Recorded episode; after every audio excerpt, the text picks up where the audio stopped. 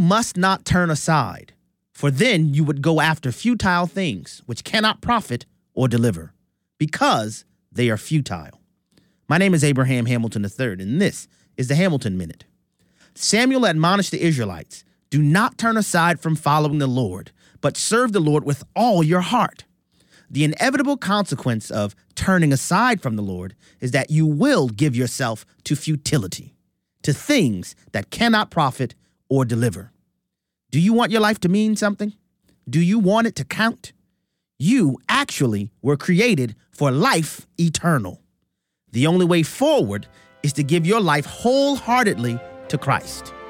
Eternal life is the only way to live now. Listen each weekday from 5 to 6 p.m. Central for the Hamilton Corner with Abraham Hamilton III, public policy analyst for the American Family Association.